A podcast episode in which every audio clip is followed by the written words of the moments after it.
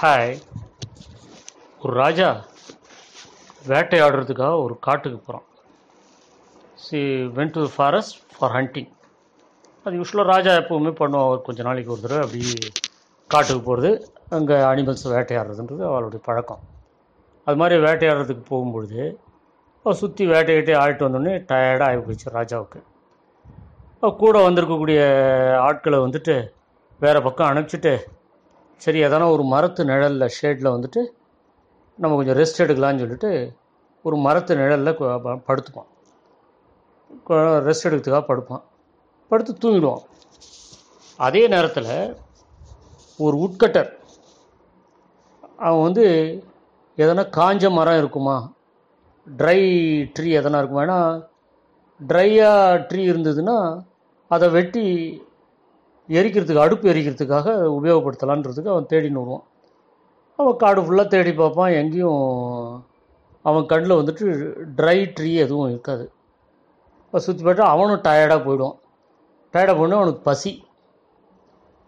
So பசி எடுத்த உடனே எதனா பழங்கள் கிடச்சிதுன்னா சாப்பிட்லாமே அப்படின்னு சொல்லிட்டு மரங்கள்லாம் அப்படி தேடி தேடி பார்ப்பான். பார்த்தான்னா ஒரு தூரத்தில் வந்துட்டு ஒரு மாமரம் இருக்கும். மேங்கோ மேங்கோ ட்ரீ அதனுடைய உச்சி கலையில் ஒரு பிரான்ச்சில் வந்துட்டு மாம்பழங்கள் இருக்கும். பகையில் ஒரு ரெண்டு மாம்பழம் சாப்பிட்டோம்னா நமக்கு ஓரளவு பசி அடங்கும்னு சொல்லி பக்கத்துலேருந்து ஒரு கல் எடுத்து அடிப்போம். அதை எய்ம் பண்ணி அடித்தானா ஒரு ரெண்டு மாம்பழம் கீழே விழும். ரெண்டு மாம்பழத்தை சாப்பிட்டுட்டு அப்பாடா கொஞ்சம் ஓரளவு பசி ஆறிது. நம்ம பசி போயிடுத்து இப்போ பரவாயில்லன்னு நினச்சி நான் இருக்கும் இருப்பான். இப்போ அவன் அடித்த கல் என்ன பண்ணிருக்கும்னா அந்த மரத்து நிழலில் படுத்திருக்க ராஜாவினுடைய நெத்தியில் படும். அவன் ஃபோர் ஹெட்டில் பட்டு அவனுக்கு காயத்தை உண்டாக்கிடும். அவனுக்கு காயம் ஆகிட்டு அந்த இடத்துல ரத்தம் வந்துடும். இந்த ப்ளீட் ஆகும். அப்போ அந்த நேரத்தில் ராஜா அவன் அனுப்பிச்ச அந்த அவருடைய சோல்ஜர்ஸ்லாம் சுற்றி போயிருக்கா பாரு. அவங்களாம் திருப்பி ராஜாவை பார்க்கறதுக்கு வருவாங்க. பார்த்த உடனே ராஜாவுக்கு இன்னும் ஐயோ நெத்தியில் காயம் இருக்கே ஒரே ரத்தமாக இருக்கே. அவர் உடனே அரண்மனைக்கு கூட்டும் போயிட்டு நம்ம எதனா காயத்துக்கு வந்துட்டு நம்ம எதனா இது பண்ணணும் சிகிச்சை பண்ணணும். உஷு ட்ரீட்டும் அப்படின்னு சொல்லிட்டு கூட்டும் போயிட்டு அங்கே வைத்தியரை கூப்பிட்டு அவருக்கு அந்த கட்டு மருந்தெல்லாம் போட்டு கட்டு கட்டுருவாங்க அப்போ அங்கே மந்திரி வருவார் சார் இவருக்கு காயமாறதை வந்துட்டு இதுக்கு காரணமான ஆள் யார்? அவர் உடனே பிடிச்சிட்டு வாங்க அப்படின்னு கூப்பிடுவார் அனுப்புவார். இவங்க அப்படி இப்படி தேடி பிடிச்சி அந்த விறகு வெட்டி இருக்காம்பாரு உட்கட்டர்.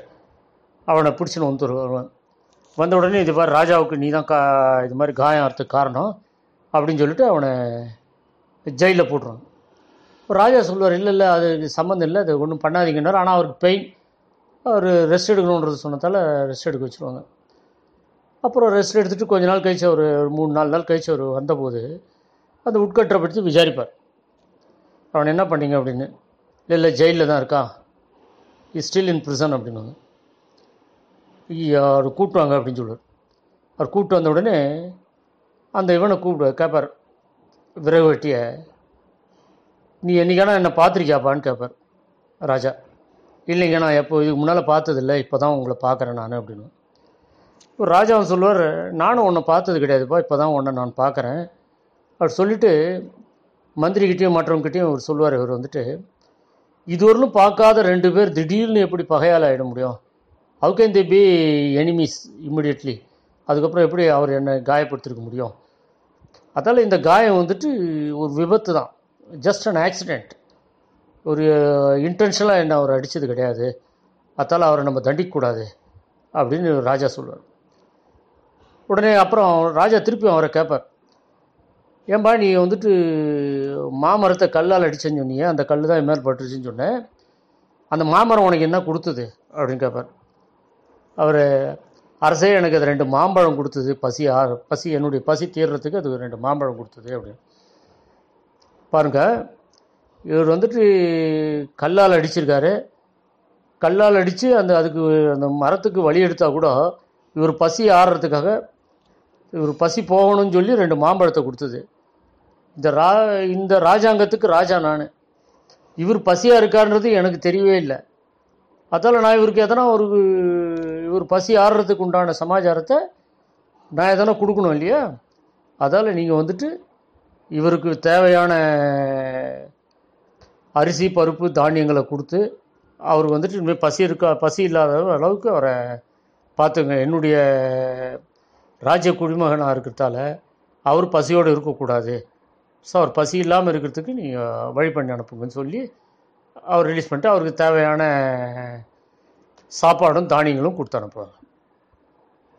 இதுதான் ராஜா வந்துட்டு அவர் அரசு பண்ண பரிபாலனம். That's how I has ruled the country okay bye